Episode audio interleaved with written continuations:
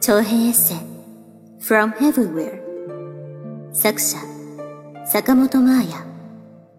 朗読初恋日語教学部レモン。それではお楽しみください。転がるようにして約40分間バスは走り続けようやくロカ岬らしき停留所へと到着した。運転手さんはバックミラ越しに私を見てわずかにうなずいて一応合図を忘れなかった。岬は天国かと思うほど美しいところだった。さっきまでの悪天候が嘘みたい。紺碧の空が広がり海はさらに深い藍色。私の両足は緑の芝生の上にある。ところどころ白い花が咲いて向こうの崖には赤い灯台があってそして風が強く強く吹き続ける。ここに地位果て海始まる。と刻まれた十字架の石碑の前で私は何を考えるでもなくじっと海を眺めてしばらく立ち尽くした。耳が痛いくらい冷たい風も今は気持ちがいい。他に観光客はほとんどいない。こんな風に完璧に晴れることは少ないと言われるロカ岬でこの力強い海原の景色を独り占めできるなんてまるで私のことを待っててくれたみたいだ。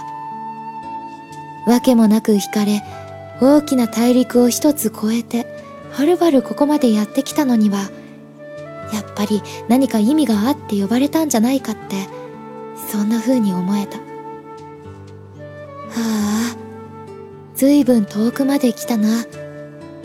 改めてしみじみと故郷との距離に思いを馳せる。日本を飛び立って約1ヶ月。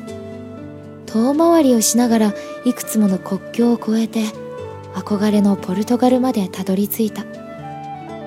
飛行機と鉄道にいくつも乗って毎日何万歩も歩いた。風や教会の鐘や足音やあらゆる音に耳を澄ませても見た。いろんな国の言葉でありがとうと言った。天気が良ければ散歩して雨が降ったら雨宿りして朝の光で目が覚めて人と出会って会話して一日一日を生きてきた。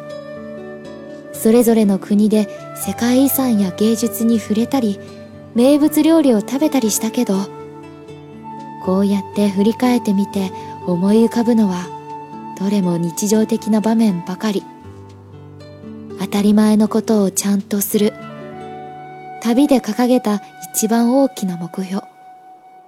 ちゃんとクリアしてきたはずだよねおーい私ちゃんとたどり着いたぞって海の向こうにいる誰かに大きく手を振って叫びたいような気分。崖っぷちで両腕を伸ばし、思い切り伸びをした。